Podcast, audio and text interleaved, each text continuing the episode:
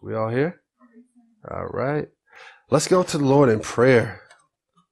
So he illuminates our mind and our eyes. Heavenly Father, Lord God, we are coming to look in your scripture. God, we want to see your face and see your beauty, Lord. God, we can't see it without you working and moving and opening our eyes and our spirit to behold your truths, Lord God. So we are asking just for illumination of your scripture, God, that you open it up. Let us see your beauty, Lord God, that we are transformed by this word as we reflect on joy and joy in the Lord. God, touch your people today. God, I know there are concerns out there, Lord. You know their concerns and problems and trials, Lord. But may we rejoice in you despite those things. May your joy outshadow those things, God. So I'm praying that you just move upon the hearts of your people Set them free today. Whoever's in bondage to whatever thing they're going through, God, I pray that they reflect on you and who you are and find joy and rejoicing and break that chain, that chain of depression, that chain of sadness, that chain of being let down. God, I pray you a break that in the name of Jesus. Lord, you be glorified. Amen. Amen. So today we by God's grace, I get to preach on something that is very dear to my heart, which is joy. Joy. And and I, and I say that because sometimes when it comes to the expounding on God's word, there's subjects that are uncomfortable. You kind of don't you want to talk about. And then there are those topic and subjects that you just love. And you're like, yes, God, let me preach on this. And so, um, today we get to talk about joy. And this is just, it's, joy is a major thing. Um, I want to see, do I want to get in this in the text or do I want to just kind of go beforehand? I guess I'll just speak on my own. No, matter of fact, i am I'm gonna go when I get in the text. I don't want to get ahead of myself. So let's, let's go to Nehemiah. Old Testament, Nehemiah. That'll be our, our jump off scripture, but we're going to use a lot of the word of God. So we're going to go other places. But Nehemiah chapter 8, and we're going to look at verse 10. So today we're going to be looking at joy, joy in the Lord, or the joy of the Lord is your strength, as Nehemiah and Ezra would say.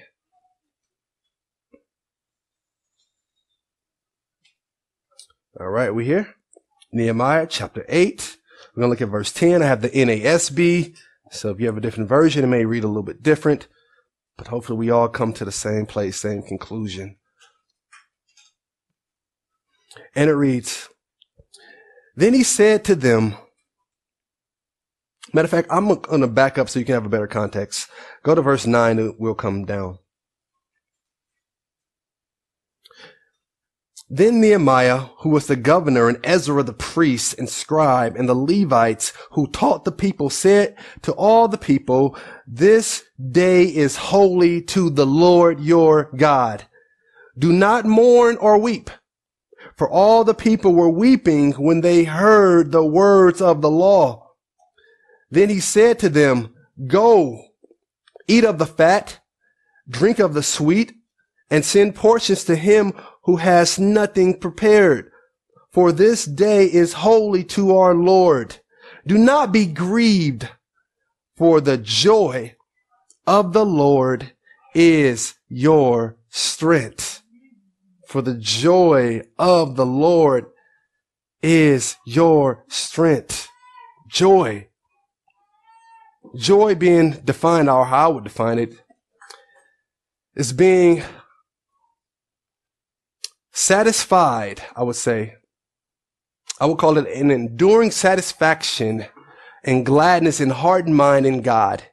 And particularly in the New Testament, I would say that would be in the person of Jesus Christ and his work of redemption and the restoration of life. So that's kind of how, how I would define joy. And so in this text today in Nehemiah, the people in Nehemiah's day, they needed some joy. They needed to hear this because, because of their sin, their whole town, Jerusalem, the wall had been burnt.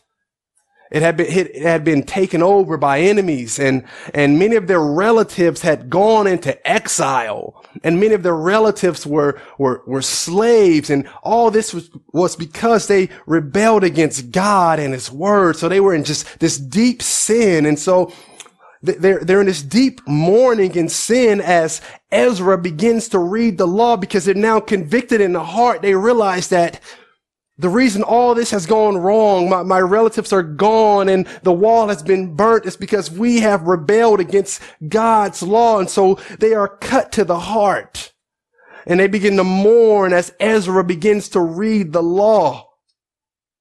But then Ezra says, and Ezra and Nehemiah, they say, today's not a day of mourning, but today is a holy day.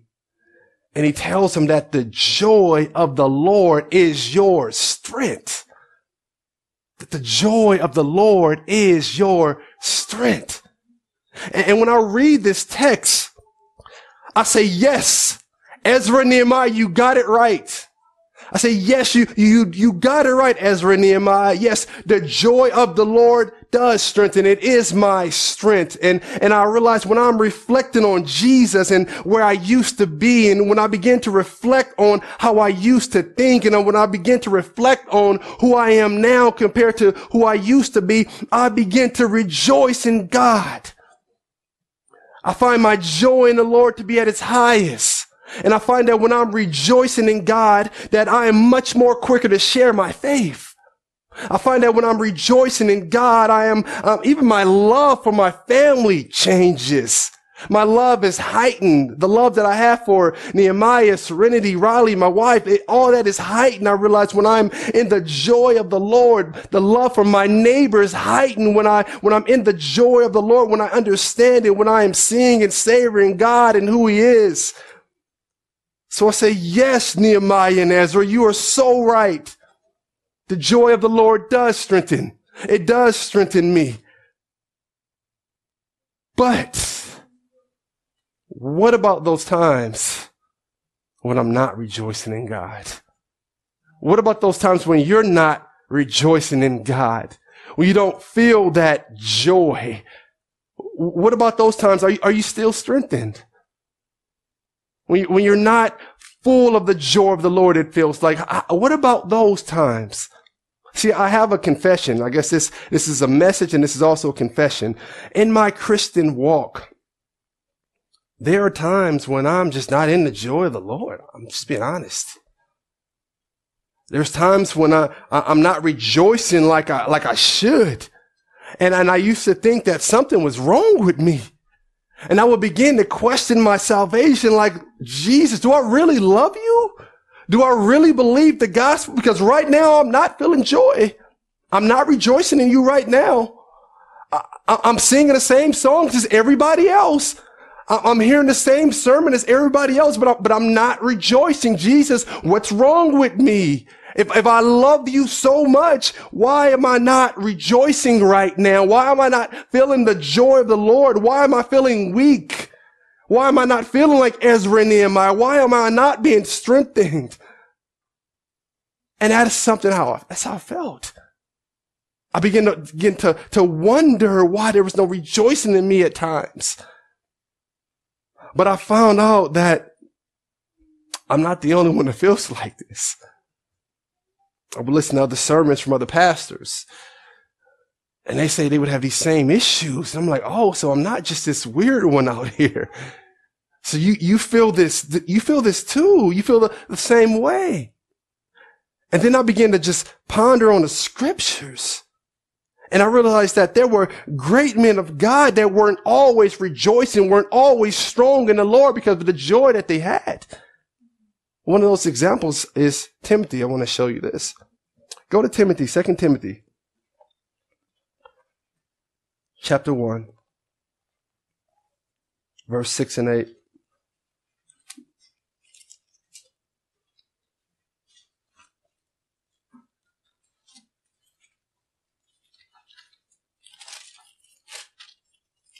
Second Timothy chapter one,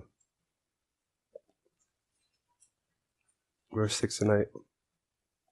And it reads, this is Paul writing to Timothy, a younger pastor, a protege, if you will, a son in the faith. And look what he tells Timothy. He says, For this reason, I remind you to kindle afresh the gift of God which is in you through the laying on of my hands. For God has not given us a spirit of timidity or fear, but of power and love and discipline, or some scripture will say a sound mind. Just look at verse 8. He says, Therefore, O Timothy, do not be ashamed of me, ashamed of the testimony of our Lord or of me, his prisoner, but join with me in suffering for the gospel according to the power of God. So Paul right now, he has to encourage this young Timothy who has this gift. He has this ability and he's not walking in this gift. So Paul has to encourage him, and Timothy has this fear in him, and so he has to encourage him to, to not fear. This is Timothy. So that, that's telling me that Timothy is not always, he's feeling like some of these pastors and somebody that he's not always just full of the joy of the Lord, but he's having a, a down moment. And so his, his father in the faith has to come and encourage him to, to stir up those flames. Have you ever went to camping and you were lighting a fire and then the fire kind of got low? And what do you do? You go and you stir up that fire so that fire can begin to blaze and go again. And so that tells me that Timothy was just like me in many ways.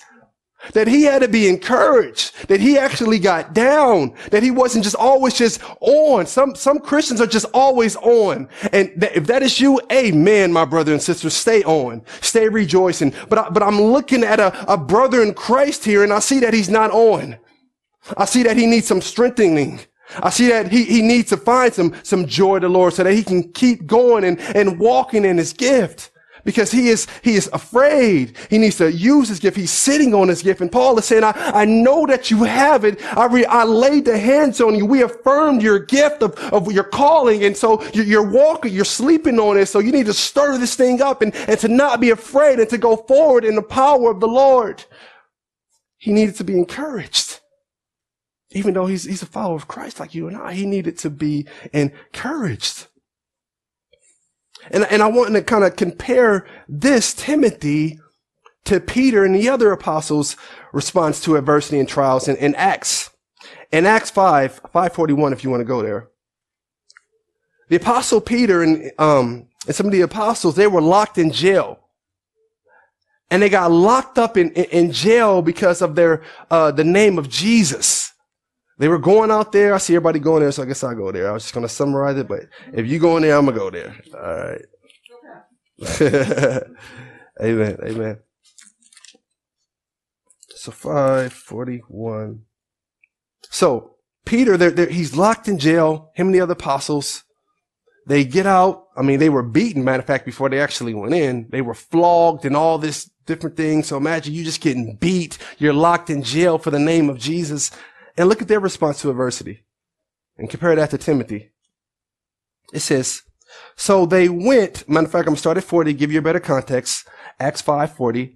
It says, they took their advice and after calling the apostles in, they flogged them and ordered them not to speak in the name of Jesus and then released them. So they went on their way from the presence of the council. Look here, here's the beauty. Look what's happening here. Rejoicing that they have been considered worthy to suffer shame for his name. Contrast that with Timothy. They are rejoicing in the Lord. They're, re- they're rejoicing in, in, their adversity. They are full of the joy of the Lord. That, that is what the joy of the Lord can do. Even when pain is coming to you, even when pain is coming to your body, um, you can still go and rejoice in the Lord. I have a, a friend. She has some, she has cancer in her body. She has diabetes. She has heart disease. Um, the doctors multiple times said you only have this much time to live. But this lady is still rejoicing in God. She still goes and walks around her block and encourages others. Why cancer is eating her flesh. Why she has heart disease. Why she's at UC Davis like every other week with another surgery. But yet she's rejoicing in the Lord. And she would come with me to the mission and she would give her encouraging words. See, that is what the joy of the Lord can do for you. That even when you are facing adversity, His goodness, His grace is so beautiful that it, it outshines the problems that you're dealing with. And so you begin to rejoice and to stay in that joy of the Lord. And so that is what we see here with the, the uh, apostles. They are rejoicing. They are full of the joy of the Lord that they are now enduring and going through. But also you can look at the apostle Paul and his struggles. Acts 18, 9. We're still in Acts. Let's go there.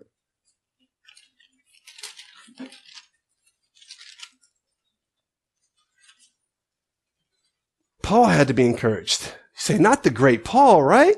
Not the great missionary Paul.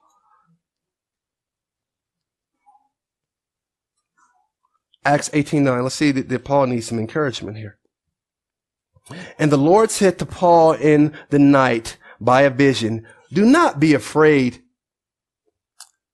Uh, it's uh, italicized any longer, but go on speaking. And he tells Paul to do not be silent, for I am with you and no man will attack you in order to harm you, for I have many people in this city. So I see that my brother Paul, it looks like he needed some encouragement as well. That the Lord had to give him a boost, just like Timothy needed a boost when he was going through whatever he was dealing with, how, how Paul would go and encourage him. So I'm seeing other believers and, and there's many other people. You can get, look at more examples and you will see that there were believers, but they had different struggles. And they weren't always on. Some were always on. Some were always rejoicing, but some had down moments where they needed to, to be encouraged and, and, and, and lifted up so they can go forward. So I'm like, when I'm looking in the scriptures, I'm saying, okay, okay, God, I, I get it now. I, I, I, I get it. I'm not this weird outcast over here. But there are believers that have the same issue. And so the question is, why does this happen? Why do we have these ups and downs when it comes to our, our joy, our joy in the Lord? Why is it like some days we're just on his high and we're just going and then some days we're just really low sometimes? Why does this happen? Because we're in a battle. And not to sound so cliche, but you actually have to fight for your joy. You have to fight for it. And that is why we, we're in these, these battles because there are so many full joy temptations in the world. And so we, we have to fight because there's these other full joy temptations that can take our eyes off the, the beauty, the true prize. And we can begin to put our eyes on these other things that don't really offer joy. And then we find ourselves down. So we have to fight for our joy. I think about Paul's letter to the churches. In many of Paul's letters to the churches, he'll name or begin to describe people who have deserted from the faith. They've deserted from the faith for, for money, for, I think about Demas. Um, they've deserted from the faith uh, because of power. They, they wanted their own power, or they deserted from the faith because they uh, had love for this present world. And when I read those verses, I say, those people were tricked. They thought that there was something better, better than God. They thought that there was another joy out there that was greater than God. Their joy wasn't in Him. And so th- these people were tricked into thinking that money or power was going to solve their issue. They were tricked into thinking that if I had this prestige, then this would solve my issue. So they departed from Christ. They, they departed away from the fellowship of the body. I said, they were tricked. They thought that, that, that there was something else better. And guess what? Some of us are just like that. We say, Oh, if I just get this house, my joy will be complete. If I just get this car, my joy will be complete. If I just find this husband, or if I just find this wife, or if I just lose these pounds, or if I just get this marriage, if I just get this one thing, then my happiness and my joy will be complete. But here's the secret. The secret is that you need the joy of the Lord even to enjoy those things. Without the joy of the Lord, you won't even truly enjoy the marriage. You won't even truly enjoy your kids like you can. You won't even truly enjoy that house that you have. You need the joy of the Lord. You need to be rejoicing in Him so that you actually can enjoy these things. Because without the joy of the Lord, those things will just let you down. On your own, on its own, a marriage just on its own is not going to bring the joy. Just, just uh, success on its own is not going to bring the joy. Just a house and a car and all these things that you think that's going to make you complete and whole. It's not going to bring you joy. God is the source. God is the center. If you try to move away from him and try to get it some other way, you're just going to be let down. Nothing else can satisfy. And I, and, and I think that's what Jeremiah was getting at in Jeremiah 2.13. Um, go ahead, please. Jeremiah 2.13.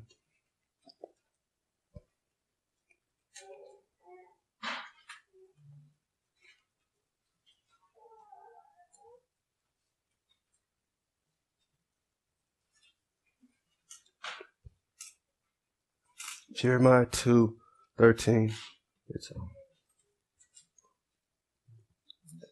this is a verse that I see a lot of pastors, ministers of the gospel use to describe our joy and satisfaction. And I think it's a great verse because it speaks so much to this issue.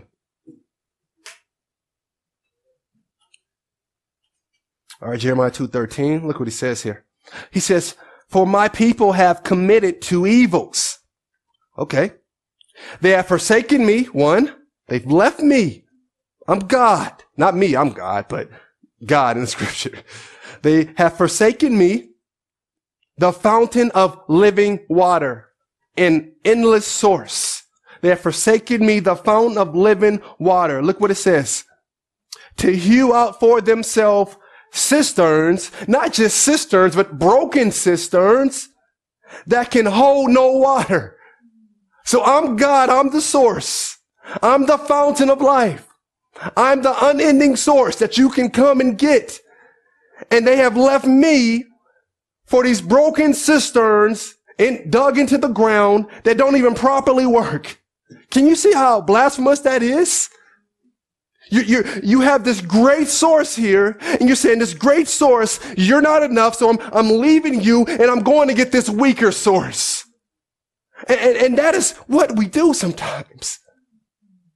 God is so glorious. But we're saying, no, I, I need something else. When we say I need just this house or if I need just this, that. No, God is saying I am the source. I, I am the, I am the meaning. And that is where you get your joy from. So we don't want to go this route as the children of Israel did. God is our source. We don't need just this one other thing to be complete. God makes us whole and complete. Those other things can God uses to enhance to show more of his glory, but we don't need this to be complete. God is our source. So let's kind of get into some of our, our joy stillers, um, our, our joy stillers. And while we, we don't always rejoice, I know we kind of hinted on it a little bit, but, um, our, our joy stillers. And one of our, our big joy stillers is sin. Sin is one of our big joy stillers. Sin weighs heavy on our conscience. Um, the place that I would want to go to that, to, to look at that is, is Psalms 51. Go to Psalms 51, please. And look at verse 12. Psalms 51 is a psalm of David. David, remember David and Bathsheba, right? Got her husband Uriah killed and got her husband Uriah killed, slept with another man's wife, and he's feeling it now in this psalm. He's in a state of repentance. He feels bad. He's heartbroken over his sin. And look what he says in verse 12. He says, restore me. Restore to me, I'm sorry, restore to me the joy of your salvation. I'm gonna just stop there. That's just the A portion. He says to restore to me the joy of your salvation. He's lost it. And he's saying, God, restore that joy that I had in your salvation. What has brought him to this place? It is sin. Sin brought him to this place to where now he is begging in God and saying, please restore me to the joy that I had in, in this salvation, this joy in you. See, some of you may be struggling right now with your joy, and I have to ask you, are you harboring sin in your heart? I'm not talking about that sin that we, we mess up and do as we go about life, but I'm talking about that habitual sin that has you in bondage that you're constantly doing. That is robbing you of your joy. That is taking the joy of the Lord from you. So we, we need to get like David and get to this point of repentance and ask God to restore to us the joy that we once had. So sin is a thing that can steal your joy. We want to repent of that, turn away from that, and ask God for restoration so that we can return to the, the joy of Him, of who He is. And so let's, let's check ourselves in, in that way. Another one of our, our joy stealers, walking in the flesh and worldly living. It's another reason that we don't rejoice in the Lord or find our, our joy in the Lord because we're walking in the flesh with a sense of worldliness. And you can go to Galatians 5 there, but I don't want to turn there. I just want to speak for a sec. As believers, if I'm living according to my natural human nature or if I'm taking my cues from the world, guess what? Galatians tells me that the flesh and the spirit are in this battle. And so if I'm in the flesh, I'm not going to desire the things of the spirit. So if I'm walking in my flesh, the things of God are not going to be so appealing to me. Church fellowship is not going to be appealing to me. Reading my Bible is not going to be appealing to me. Hearing the sermons, I'm going to be bored. Why? Because I'm, I'm walking in my flesh. And if I'm walking in my flesh, I cannot enjoy the things of the Spirit. So that is one of the things that robs us of our joy. When we're living according to our natural inclinations or, or taking our cues from the world. See, you cannot be a mass consumer of the ways of the world and think that you're going to be a spiritual person rejoicing in Jesus. It just doesn't work that way. It's, it's one or the other. So we have to check ourselves. Am I, am I saying, you know, when, when I get home from work, it's the first thing I'm thinking, bed or Bible? Which, which one am I thinking? Yes, I'm tired. And there's times, yes, I know when we have to take a break, but what, what am I thinking? Am I thinking bed or Bible? We got to check ourselves in those situations. Our flesh wants just relaxation and, and leisure. That's what it wants. But we have to, we have to check it because it's not going to naturally want the things of the spirit. So if we are not careful, we can easily walk away and begin to walk into the ways of the world. We can't take our cues from the ways of the world and expect to be this spiritual person full of the joy of the Lord. So I'm going to ask you, how much are you to, how much are you into pop culture? If you know all the Kardashians, if you know all of their statuses, you may be way too far into pop culture. If you're on top of all the latest and coolest TV shows, you may be way into pop culture, way into the world. Men, if you are just sports fanatics and live and breathe sports, you may be way into pop culture and that will steal your joy. So these are some of the joy stealers that we have to watch for. And they can easily seem harmless, right? Just watching this TV show for four hours. Yes, it may not be, I just committed adultery, but that thing can take you from your joy. You can be so consumed in the world. Another one of our, our, our joy stealers, and I'll say this is probably the biggest one, the trials of life. The trials of life. Joy stealers. Jesus said, in this life you will have tribulations. He told the disciples. We learn from Paul's letter to Timothy that godly living will bring persecution. So we are going to go through trials in this life as believers. We're going to suffer some uh, difficulties, but it's how we look at our trials. It is our perspective of our trials that will determine if there will be any joy in God or rejoicing in them. And that is the key thing. And that is what I believe James brings out to us. Go to James chapter 1.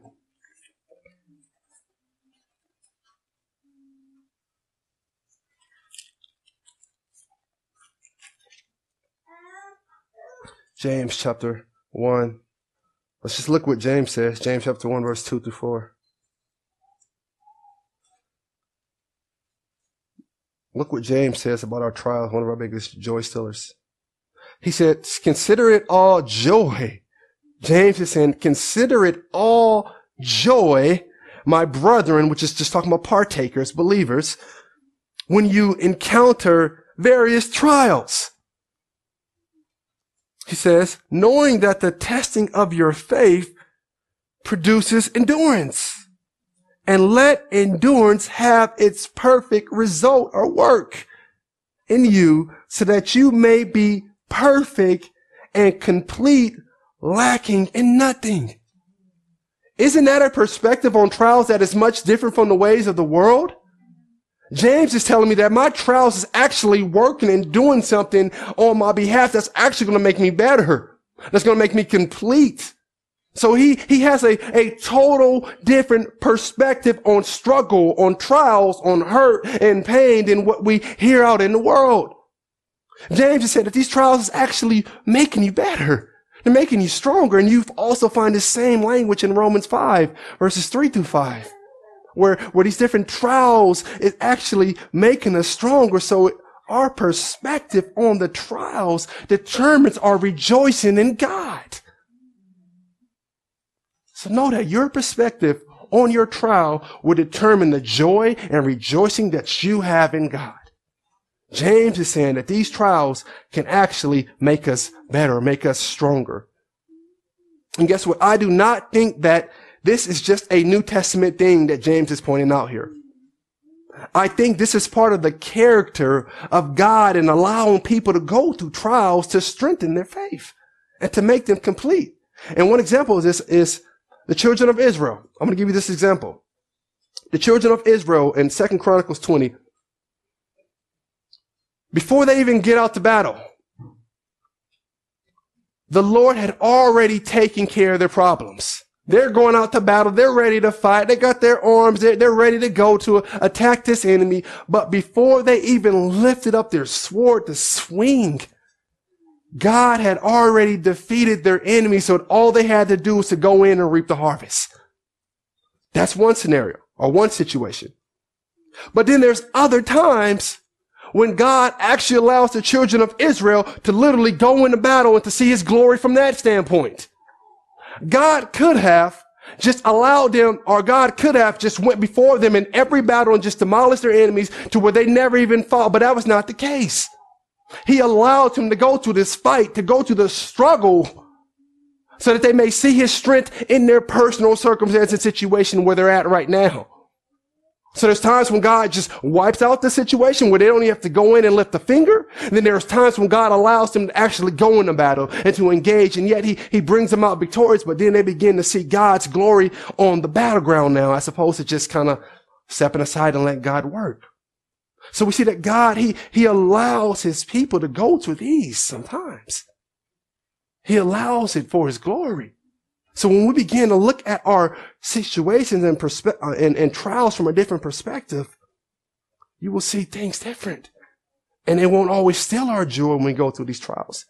If we look at it from the lens of God, as we see in the scriptures in James. So we have to watch out for these joy stealers. You can even look at Jesus. In Hebrews 2.10, it talks about that it was fitting it was right or proper for God to make the author of our salvation complete or perfect through suffering. So again, I'm seeing how God is using trials again to the good. So we have to look at our trials from a different perspective. We can't look at them from the perspective of the world, but from the perspective of God. And when we do that, there's rejoicing in it. It is not still in our joy, but now we're going higher in the Lord. So we must watch out for these joy stealers.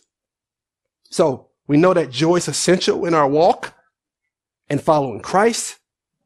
And we also know that we need to be on the lookout for our joy stealers. But before we go a little further, I, want to make a point here. The reason that I, I say joy sometimes and not always joy in the Lord, because I'm not sure if the wor- world can even offer joy. I really think the joy of the Lord is the only true joy. And um, I, I like how um, C.S. Lewis puts it in, in his book. C.S. Lewis, he was a joy fanatic as well. Great writer, great writer. In his book, um, Surprised by Joy, that's the name of his book, Surprised by Joy. He says this, he says that I sometimes wonder whether all pleasures are substitutes, or I would say cheap substitutes, for joy. That the world really can't even offer joy, that they can just offer pleasure. But pleasure is short-lived. Pleasure is not joy. Pleasure is just this, this little short-lived thing, but it's not true joy. And, and so I think that in this society, in this sex-crazed society that we live in, many people are seeking joy, but settling for this just a cheap pleasure. See, joy only comes in the Lord. See, pleasure is, is short-lived. See, the person going out and getting drunk for that period of time, they may feel joy or pleasure for a little bit. The person committing adultery may feel for a moment a, a little thrill, but that's just for a moment. It is not joy. See, joy is only something from the Lord. It is, it is enduring. It is long term. Pleasure is short lived. So I'm really just not sure you can check me on this if the world really even has any joy to offer. Or does it just have pleasure? That's like an imitation joy that leads to addiction because it doesn't satisfy. So we need more. We need more of the drugs. We need more of the bottles. We need more of this and that. I don't, I don't know if the world can even offer any joy. So how do we increase our joy? That's the question I guess we want to know, right? How do we increase our joy, our joy in the Lord? And in this, I am in full agreement with uh, Piper, John Piper, great Christian uh, minister of the gospel, that joy comes from seeing and savoring God in the gospel. And I know in the beginning I said that joy is an enduring satisfaction or, or gladness in the heart and mind in God and that in the New Testament it's in the person of Jesus Christ and the, his work of redemption and restoration of life. But in order for you to actually see this Jesus, to find your joy in him, you really need to know him and see who he really is. See, if you don't see Jesus, if you don't see him as glorious, as, as wonderful, then you're not going to rejoice in him. So the, the, the, beginning of joy starts with seeing and now savoring God.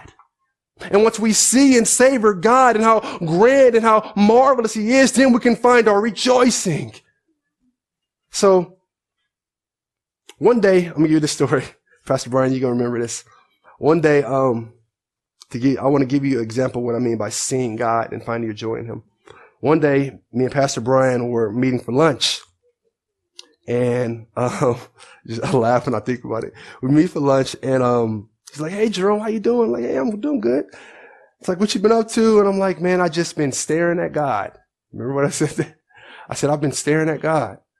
And he gave me this crazy look like, like, what do you, what do you mean by that? You've been staring at God. And, and, and what I mean by staring at God is that I just been pondering. I just been meditating on his goodness, my salvation, Jesus Christ ruling and reigning and knowing that I'm going to be with him and how I'm not how I used to be. And I'm just, I'm just sitting there in, in all staring at God, not like with my eyes, but in my spirit, in my heart. I'm just reflecting on his goodness and I'm just staring at him at work, at my computer, because I'm just so caught up in who he is. And I'm just seeing God and I'm just rejoicing in who he is.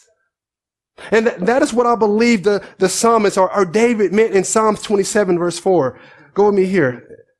And this will explain more of my seeing or staring at God. Go to Psalms 24, I'm um, 27 verse 4.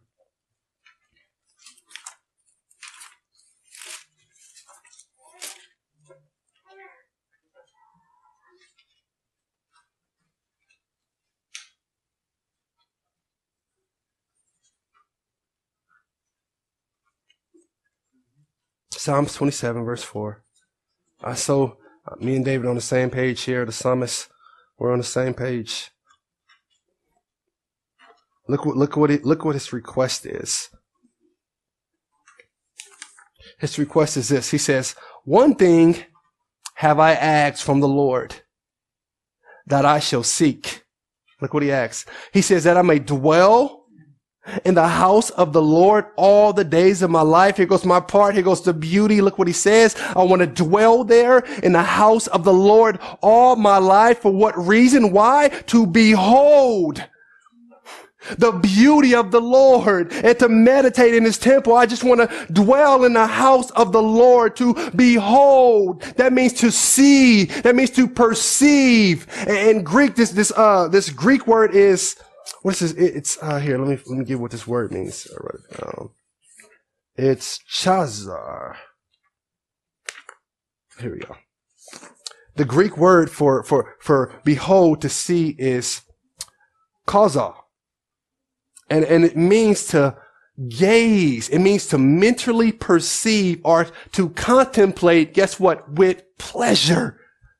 So David saying here, I just want to be in his house and I just want to dwell and contemplate on my God with joy and pleasure and who he is. And that is what I mean when I say that I'm just staring at God. See, there are times when I'm in my knees praying or I'm studying the scriptures and God has given me revelation and he's opened my eyes to, to see his beauty. And I just want to stay there all day. I just want time to stop and I just want him to continue to fill me and show me his goodness. And, but but then I realized that I got to take Serenity to school. And then I realized I got, I got work to get to, but I just want to stay there and just behold his beauty because I'm just rejoicing in, in who he is and in what he's done. See, that is the point of the, the psalmist. He knows God is so beautiful. He just wants to stay there and stare and just gaze and see how beautiful he is and to find his rejoicing and pleasure right there looking at God.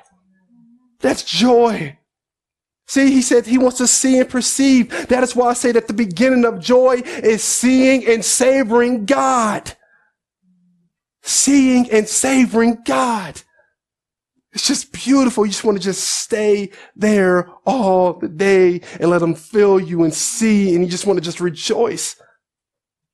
And you can just look at Peter, for example, when they, when he's seen the joy of Christ. Remember he's in a boat I preached on a couple weeks ago what happened when he actually seen Jesus for who he really was. He fell on his knees and he said, depart from me, Lord, because I'm a, a, sinful, wicked man. I don't, I don't deserve to be in your presence. He realized how holy Jesus was. His eyes became open and he, what it say, what happened when he got back to shore that he left all things. He forsook his fishing business. He left all of those things. They didn't matter anymore because he found the, the true treasure. He, he found the fountain of living water and he seen his beauty and said that none of this stuff matters anymore. I, I see this beautiful thing over here, so I'm, I'm forsaking it all and I'm, I'm going to it. I'm, I'm following.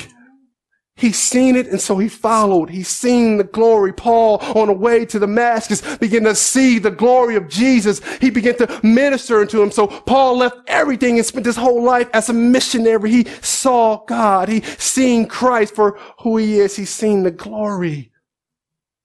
So our joy begins with seeing and savoring God. But in all these events that I just mentioned with Peter and Paul, guess what? In these events, it was the sovereign work of God opening up the eyes of the individuals. They didn't open their own eyes. So if God does not open the eyes, then we're not going to see.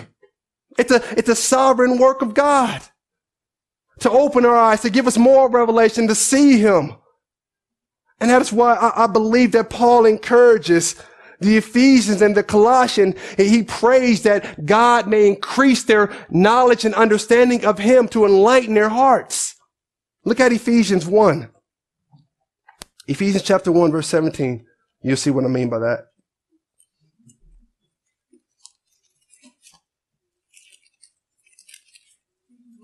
Chapter 1, verse uh, 17.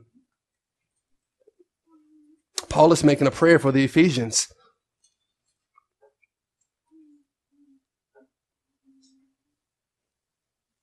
Sovereign work of God, opening the eyes of the individuals to properly see Him. Can't happen in the flesh naturally. Ephesians 1:17.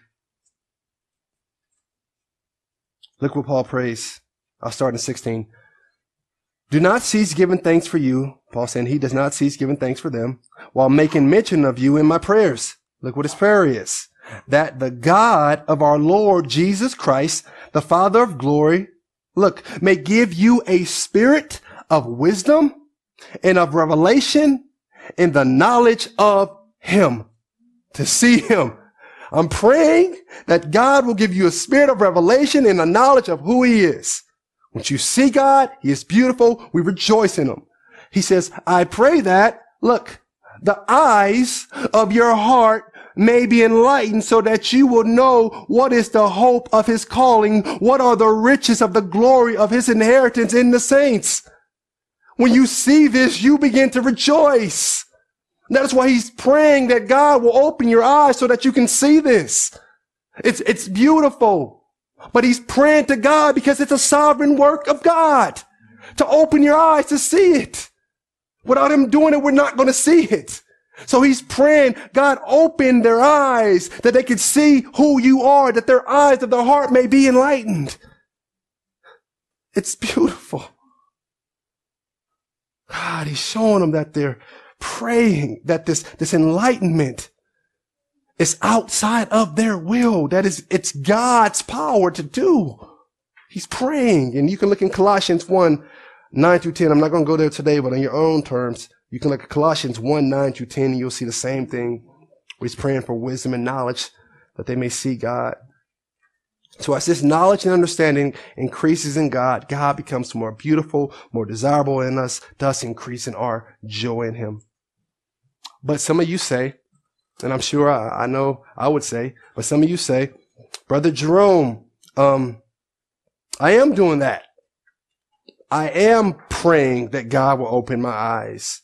I am praying that I will be able to see him. I am reading my Bible, but I'm not seeing glory that you're talking about. I'm doing those things, but I'm not seeing the glory. My response is, let, me give you the response. It's in, it's in Luke 11. Go to Luke. Luke 11, and I'll answer it this way.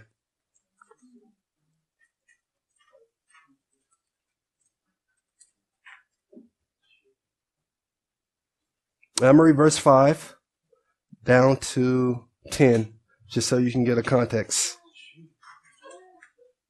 No, I'm going to start at 9, matter of fact. And let this answer for you. This is Jesus preaching on prayer. So you say, Brother Jerome, I am doing these things. I'm praying and I'm asking God to open my eyes. I'm asking him to show me glory so that I can rejoice in him, that I can see him, that he can be my all in all. I'm doing these things, Brother Jerome, but I'm not seeing glory. Look what Jesus says here. We're going to start at, at nine, not five, but nine. He says this. So I say to you, ask and it will be given to you. Seek and you will find. Knock, and it will be open to you. For everyone who receives, I mean, for everyone who asks, receives. And he who receives finds. And to him who knocks, it will be open. Now understand this, my brothers and sisters, in the context of this enjoy. Our responsibility as believers is to seek it is to knock. Our seeking is in the form of prayer.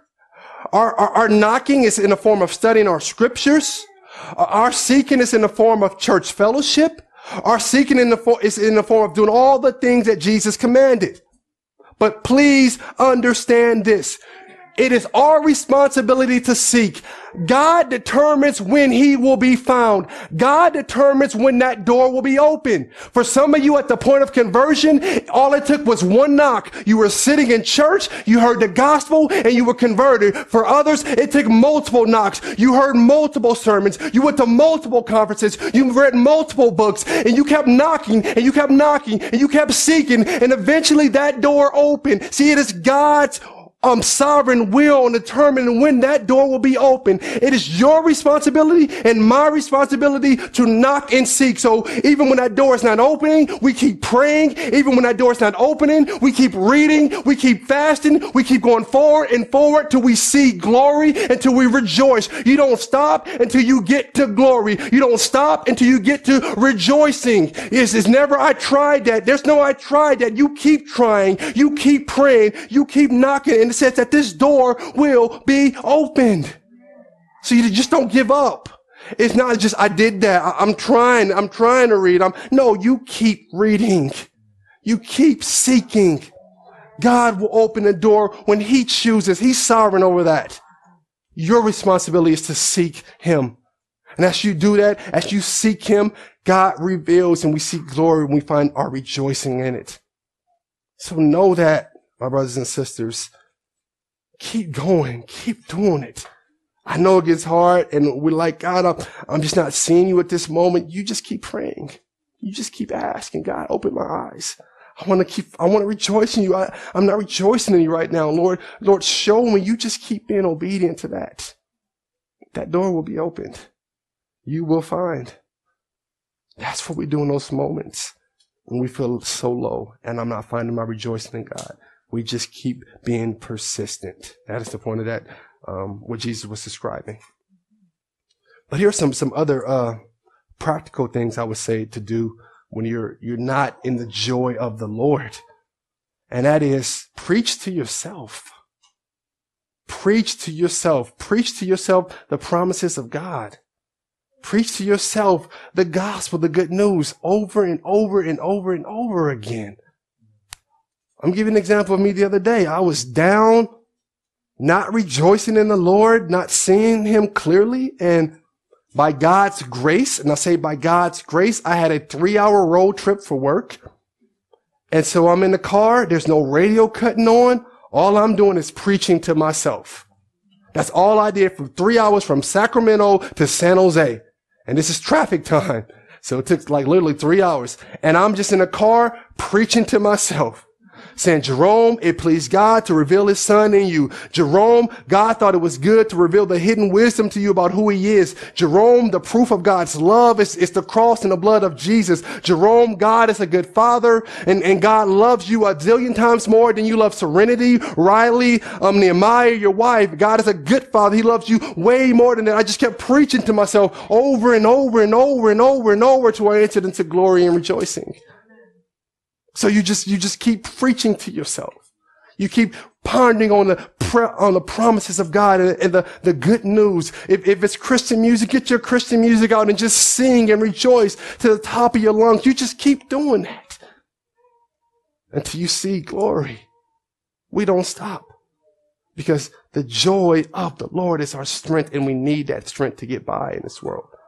So you pursue the joy of the Lord. You pursue God and he will open that door. Let us pray. Heavenly Father, Lord God, you are super mighty, awesome, awesomeness. I can't even think of a word, Lord God. I'm just trying to think of some type of adjective to describe you, Lord. God, I know we know in those moments we are not seeing you clearly, God. Lord, we just want to. We want to praise you. We want to see your beauty. We want to, we want to rejoice with all of our being, God. So God, reveal your truth to us. God, reveal yourself more and more to us. God, may your word that we read stay in our mind and our conscience. God, may we see your beauty so, God, that we are set on fire for you, Lord. God, that we serve you with all of our energy, Lord. Open and reveal to your people, Lord God, the beauty of who you are. We just want to dwell and see you. God, we love you. We thank you. We thank you for the cross. May we ever see and realize its beauty. In Jesus' name, amen. Amen. Amen.